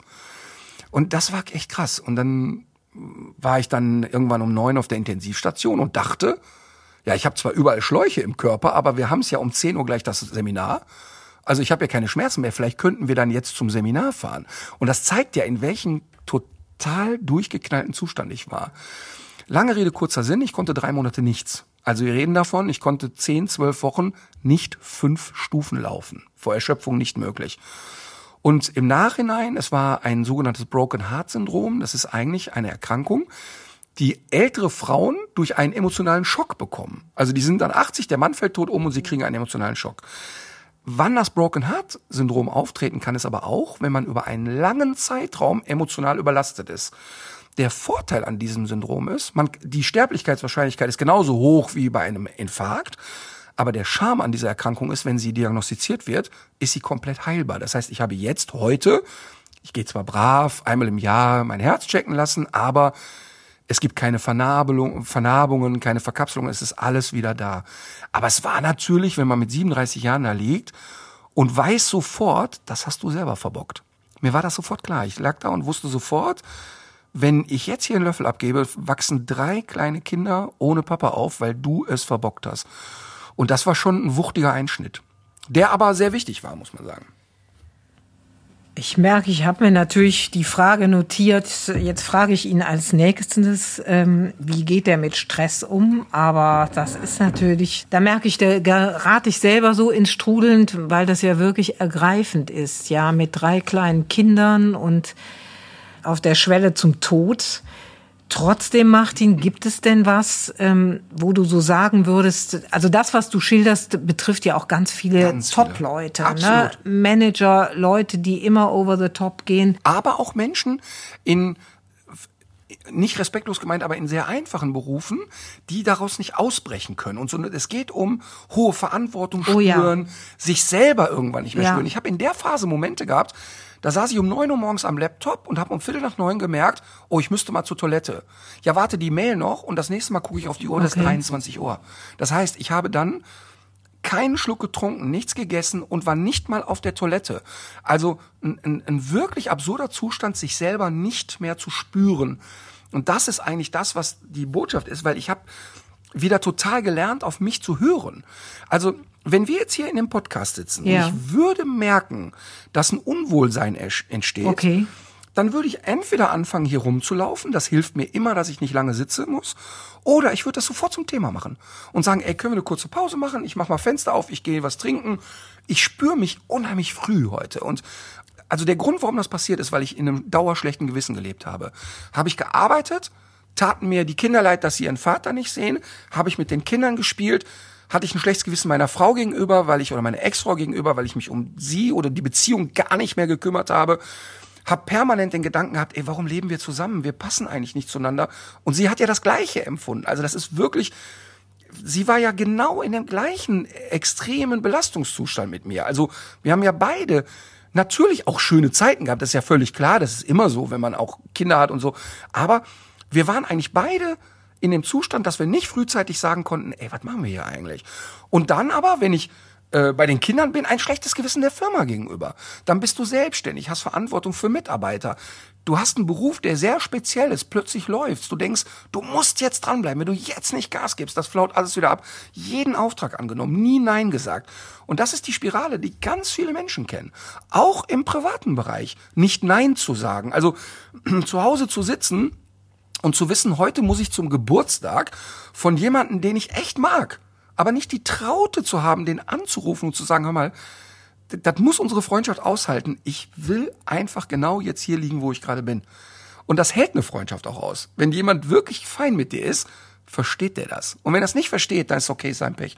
Aber es ist ein Lernprozess. Das muss man wirklich lernen und inzwischen kann ich das eigentlich gut. Ich arbeite genauso viel wie früher, aber mit einem ganz anderen Fokus. Wenn wir beide jetzt hier sitzen, bin ich zu 100 Prozent in der Situation und früher hätte ich, während wir reden, alle zwei Sekunden geguckt, ob meine Tochter mir eine Mail geschrieben hat oder äh, hätte wahrscheinlich noch parallel Mails beantwortet. Also völlig absurd. Aber ein langer Weg zu dieser Ja, inneren und total. äußeren Freiheit. Aber ich Voll. darf das vielleicht auch den Hörern sagen. Ich habe auch das Gefühl, total eng getakteter äh, Terminkalender. Ja, es gibt auch ein beherztes, energisches Presseteam, Mhm. was auch ganz energisch sagte, bloß pünktlich kommen. Mhm. Aber sobald man hier in dem Gebäude ist und man merkt die Stimmung hier auf den Fluren, alle schön plakatiert mit äh, Hundeplakaten, ähm, man fühlt sich hier nicht lästig als Besucher. Genau. Ja, also das strahlst du ja schon aus, äh, wirklich im Moment zu sein, wie das immer so kitschig klingt. Total. Aber es trifft dir zu. Ja, total. Und ich finde auch ganz schön, wie du das beschreibst, weil das trifft's nämlich.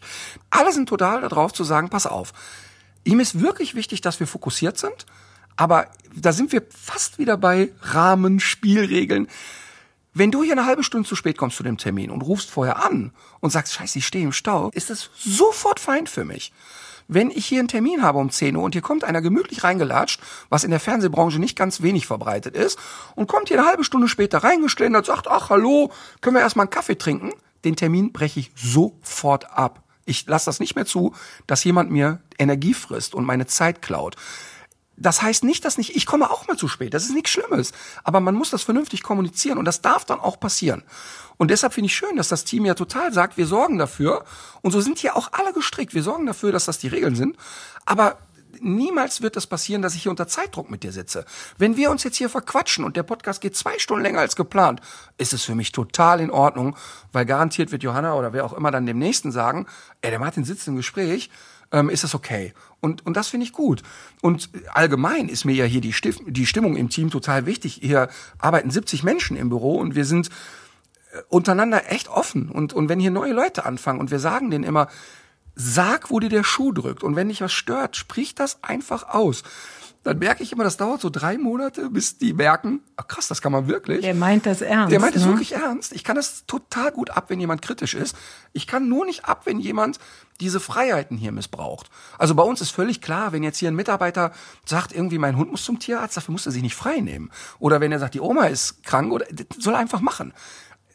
Es ist hier nicht jetzt das klassische Stundenkonto, ähm, aber diese Person muss ja selbsterklärend im Kopf haben, dass es die Sachen dann aber irgendwie trotzdem geregelt kriegt. Und das funktioniert super. Das funktioniert völlig entspannt. Aber. Martin, wie gesagt, wir haben alles andere als eine Tiersendung, sondern du hast uns ja jetzt auch noch mal ein sehr lebendiges Beispiel dafür gegeben, wie eigentlich moderne gute und ich sag mal menschliche Führung aussieht. Ja, wie man mit Kollegen, mit Menschen mhm. umgehen sollte. Sag ich dir ein ganz krasses Beispiel. Als die Pandemie losging, da dachte ich so die ersten acht Wochen, boah, mega. Ich war so happy. Ich war, habe mit meinen Söhnen im Garten eine Bewässerungsanlage gebaut. Wir waren als Familie so ganz eng. Die Kids waren viel mehr da als sonst und so, weil ein paar sind schon Flügge. Der, total schön war das. Und dachte so, ey, von mir aus kann ich noch ein paar Wochen anhalten. Aber dann merkt man plötzlich die Ernsthaftigkeit und irgendwann fiel einem dann auch die Decke auf den Kopf und so. Ich habe aber gemerkt, dass mir dieses mehr Freizeit haben unglaublich gut getan hat. Und dann habe ich so darüber nachgedacht, wenn man sich überlegt, da ist jemand fest angestellt und er hat eine Tagewoche oder eine Woche von Montag bis Freitag. Hier ist natürlich viel auch Samstag, Sonntag, weil wir ja Ver Veranstaltungstourneen machen, wir machen Fernsehen, das ist halt oft am Wochenende, wir machen Künstlermanagement und viele unserer Künstler treten am Wochenende auf und so weiter. Fünf Tage Woche läuft aber in der Regel, die Leute gehen Montag zur Arbeit, lange Tage, abends die Kinder ins Bett bringen und das Eiern, das Durcheiern bis Freitag. Freitagabend, Großeinkauf, nochmal die Familie betüddeln, vielleicht Samstag mit den Kindern zum Spielplatz. Boah, alle hetzen dem nächsten Termin hinterher, dann Samstag noch die Bude aufräumen, so alles, was in der Woche liegen geblieben ist, noch die Steuererklärung machen. Am Sonntag nochmal versuchen, irgendwie ein schönes Frühstück mit der Familie, warten, bis der Tatort kommt, pennen und wieder los. Und das wurde mir in der Pandemie total bewusst, dass du eigentlich am Wochenende auch nicht echt erholt bist. Und dann habe ich so darüber nachgedacht, wer hat das eigentlich vorgeschrieben, dass man fünf Tage die Woche arbeitet? Wo steht das eigentlich? Dann habe ich darüber nachgedacht und gesagt, ey, wie cool wäre das eigentlich, wenn wir Freitag, Samstag, Sonntag frei machen würden? Das wäre doch super. Und dann habe ich hier die vier äh, Häuptlinge zusammengetrommelt und ich habe so an allen Schnittstellen so Leute, die auch selber hier sehr autark Entscheidungen treffen und für unterschiedlichste Firmen von mir. Und dann habe ich so mit denen darüber geredet und gesagt, hört mal, wie wäre das eigentlich, wenn wir eine Vier-Tage-Woche einführen? Und dann waren drei davon, die haben gesagt, finden wir mega, finden wir echt cool. Und einer hat aber gesagt, ich habe ein bisschen Angst, dass das zu starker emotionaler Druck für die Mitarbeiter wird, weil die ja unter Umständen den Schiss kriegen, die schaffen das alles nicht mehr. Und dann habe ich gesagt, okay, aber lass uns das doch mal ausprobieren. Wir können einfach mal ein halbes Jahr machen und mal sehen, was passiert. Dann wird der Steuerberater wurde hysterisch. Das ist eine Lohnerhöhung von 20 Prozent, die arbeiten weniger. Und dann haben wir gesagt, was erzählst du? Wir, wo, wir geben doch nicht mehr Geld aus. Das ist doch Quatsch. Das ist doch äh, eine völlig mathematische Fehlgedanke. So, und dann auf jeden Fall lange Rede, kurzer Sinn. Die Entscheider waren eigentlich nach ein paar Tagen drüber schlafen so weit, dass sie gesagt haben, wir möchten es nicht. Und dann war ich ganz enttäuscht und habe gesagt, aber warum? Wovor habt ihr denn Schiss? Was soll denn passieren? Und dann haben wir uns aber darauf geeinigt, als Probelauf, wir schenken den Mitarbeitern pro Monat ein freies verlängertes Wochenende. Und wir haben so ein Ritual, wenn wir eine Weihnachtsfeier machen, ist immer ein Mitarbeiter, hält eine kleine Rede und lässt nochmal das Revue, Jahr Revue passieren. Dann erzählen sie, was sie mir Tolles schenken. Und äh, keine Ahnung. Und ich erzähle auch immer, wie war das Jahr für mich. Und dann habe ich bei dieser Weihnachtsfeier dann erzählt, also ich bin auch oft am Limit und ich möchte gerne äh, mehr Freizeit und deshalb gibt's eben diese zwölf freien Wochenenden. Da war auf dieser Weihnachtsfeier waren zwei Mitarbeiter, die seit einer Woche in der Firma waren. Die waren fassungslos und der Rest der Firma hat sich gefreut, war aber nicht fassungslos. Die waren absolut nicht fassungslos. Und wir haben das jetzt gemacht. Wir haben das jetzt anderthalb Jahre machen wir das jetzt so. Und das läuft völlig smart. Es gibt überhaupt keine signifikante Veränderung. Das heißt, ich habe das jetzt richtig verstanden, Martin. Also vier Tage Woche wollten äh, ja. deine Leute nicht, aber ihr habt das sozusagen vier Tage Woche leid. Mhm. Und äh, die dürfen an zwölf äh, Wochen, also ein gestrecktes Wochenende, den genau, Freitag dann genau. Im Prinzip haben die zwölf okay. Urlaubstage geschenkt bekommen. Okay, ja. spannend. Was hältst du von Bürohunden? Ja, jetzt erwarten natürlich alle, dass der Hundetrainer sagt, finde ich mega. Ich finde, so muss man gut überlegen. Wir haben für viele Firmen einen sogenannten Hundeknigge aufgestellt und haben gesagt, schau mal, erstmal uneingeschränkt wird das eine Bereicherung sein, dass Tiere mit im Büro sind. Das, das sagt jede Untersuchung, das sagt auch jede Befragung von Firmen, die es gemacht haben. Trotzdem musst du aber davon ausgehen, ich meine, wir sind jetzt hier in einer Sondersituation. Ne? Also wir sitzen ja jetzt hier in Hürth, hier ist so die Kreativabteilung. Die, die Hundetrainer werden in Bonn ausgebildet und dort sitzt auch unsere Verwaltung, die Buchhaltung und so weiter. Ich glaube, da sind inzwischen 13 Hunde, alleine nur in Bonn. Also das heißt, jeder Mitarbeiter bei uns kann einen Hund mitbringen, unter der Voraussetzung, dass die Hunde den Ablauf nicht stören. Das, und das ist ein ganz wichtiger Punkt, denn du hast, bei uns ist es natürlich anders, aber in anderen Firmen hast du garantiert bei 70 Mitarbeitern einen Allergiker, der wirklich sagt, Leute, unter uns, ich kriege Atemnot, wenn der bei mir im Büro sitzt. Mindestens einen, der Angst hat vor Hunden und sagt, das, das kann ich nicht. Also wenn da ein Schäferhund bei mir im Büro liegt, das schaffe ich nicht. Ähm, oder auch einfach nur drei, vier, die sagen, ey, ich habe da mir nichts am Kopf, ich will das einfach nicht. Und deshalb stellen wir Spielregeln auf und sagen zum Beispiel, Konferenzraum, in dem wir jetzt hier sitzen, gibt es hier nur einen einzigen Hund, der den betritt. Und das ist dieser Hund, der eben hier nicht allein sein kann. Der hat halt Angst beim Alleinbleiben und da haben wir gesagt, okay, komm, Ausnahmeregelung. Aber eigentlich sagen wir, der Konfi ist eine hundefreie Zone, weil hier müssen alle rein, die auch im Zweifel mit Hunden nichts zu tun haben. Du hast vorhin gesehen, die Tür stand zwar auf, aber der Hund geht nicht raus aus diesem Büro. Das heißt, die Mitarbeiter sollen die Hunde in ihren Büros lassen. Wenn sie in Gemeinschaftsräume gehen, sorgen sie dafür, dass der Hund immer in der Nähe ist und niemals frei und alleine hier rumrennt. Also keine anderen Leute belästigt. Ähm, dann muss den Mitarbeitern klar sein, die Zeit, mit denen, wo ihr mit den Hunden spazieren geht, ist nicht noch on top, on top, on top, on top Freizeit. Ähm, das heißt also, du musst es dann für dich auch ein bisschen einplanen. Und die Firmen, die sich darauf einlassen, die erleben immer, dass die Hunde so eine Kommunikationsbrücke sind. Also, dass dann doch sich in dem Büro getroffen wird, wo der Hund ist und alle knuddeln den mal und, und alle finden es irgendwie cool, auch mal einen Tennisball zu schmeißen, wenn Pause ist und so. Das, das ist eine wirklich große Hilfe, aber man muss bei den Haltern der Hunde ein Bewusstsein schaffen, es ist ein Add-on. Und es ist nicht ein Hundespielplatz, auf dem du zufällig zur Arbeit gehst. Und wenn das klar ist, dann ist es prima. Dann gibt's auch, ich habe da, eigentlich alle Firmen machen eine gute Erfahrung. Martin, du müsstest ja schon lange nicht mehr arbeiten. Wenn ich jetzt richtig verstanden habe, seit zehn Jahren eigentlich ja. nicht mehr, trotz großer Familie, ja, trotz vieler Tierschutzprojekte.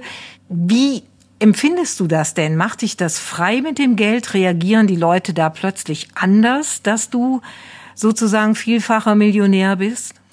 Also sagen wir mal so, mich, mich macht das viel freier und ich schlafe mit einem gefüllten Konto doch deutlich entspannter als früher. Das ist ja völlig klar. Also ich kann mich wirklich gut daran erinnern, wie es ist, von der Hand in den Mund zu leben und wirklich dreimal zu überlegen, Ah, also ich habe wirklich gerade in der Studentenzeit habe ich x-fach erlebt, dass die letzten fünf Tage des Monats für mich bedeuteten Reis essen.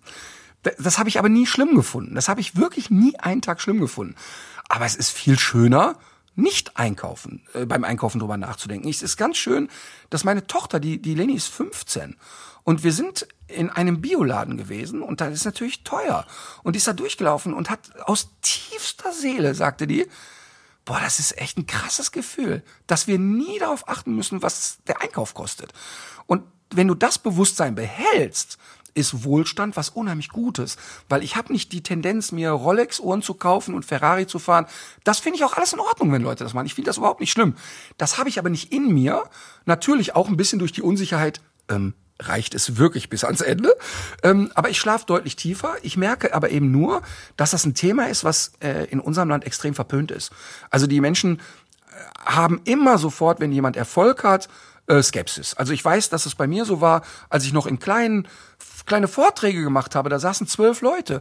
Und heute, ich weiß noch, erst einmal Köln Arena, 10.000 Leute, habe ich sofort drei Zuschriften gekriegt. Ja, also damals war das ja alles noch seriös Hundetraining, heute ist nur Klamauk. Das ist Bullshit. Also ich weiß viel mehr über Hunde als früher. Ich habe Zugriff auf jede wissenschaftliche Studie. Ich halte selber Vorträge an Unis. Wir, wir sind totale Gamechanger beim Thema Hundetraining und ich brenne voll dafür. So eine Kampagne, adoptieren statt produzieren, finanziere ich zu 100 Prozent selber, weil ich das ein wichtiges Thema finde. Ich kann heute viel mehr als früher und mache mit meinem Geld ja viel gutes Zeug. Ich spende viel, ich beteilige mich an vielen guten Aktionen, aber völlig schmerzfrei gönne ich mir Luxus. Ich habe ich, ich hab früher immer 13 Jahre alte Ford Sierra Kombi Diesel gefahren. Immer gekauft mit 350.000 Kilometer auf dem Tacho und bei jedem Hausbesuch habe ich gehofft, dass ich da ankomme. Und auf die Idee würde ich heute nicht mehr kommen. Ich fahre ein, ein tolles Auto, ähm, ich wohne wirklich in einem super Haus, ich kann meine Kinder auf auf, im Ausland auf eine tolle Schule schicken, wenn die Lust darauf haben. Das ist ein großer Vorteil. Aber das bestimmt nicht meine Persönlichkeit. Es ist nicht, ich definiere mich nicht darüber. Also es ist nicht, ich, ich, ich habe keine Gucci-Klamotten an, ich laufe immer irgendwie mit dem T-Shirt in der Jeans rum. Und ich finde aber auch in Ordnung, wenn jemand reich ist, dass er diesen Reichtum auslebt. Ich, ich finde das ganz doof, dass wir immer auf die zeigen, die es ausleben und wo man sagt, ja, muss der denn jetzt noch? For what? Also das ist, das, das macht für mich keinen Sinn, diese Denkweise. Und deshalb finde ich auch total gut, dass wir über das Thema reden. Und ich finde das super schade, dass das so, dass nicht zum Beispiel Unternehmergeschichten mehr gewürdigt werden. Ey, wenn du dir anguckst, Thorsten Töller, Gründer von Fressnapf, guck dir diese Unternehmergeschichte an. Es ist spektakulär, was der gemacht hat. Aber auch er muss sich pausenlos rechtfertigen und ist das denn gut, ist dies denn jenes? Also das finde ich irgendwie ein, ein, eigentlich ein, ein wichtiges Thema.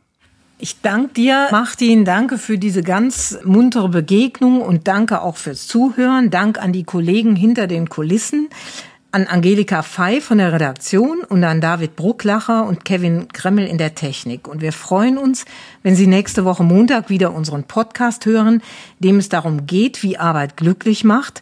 Dann geht es weniger tierisch zu, aber hoffentlich genauso unterhaltsam und erhellend wie gerade.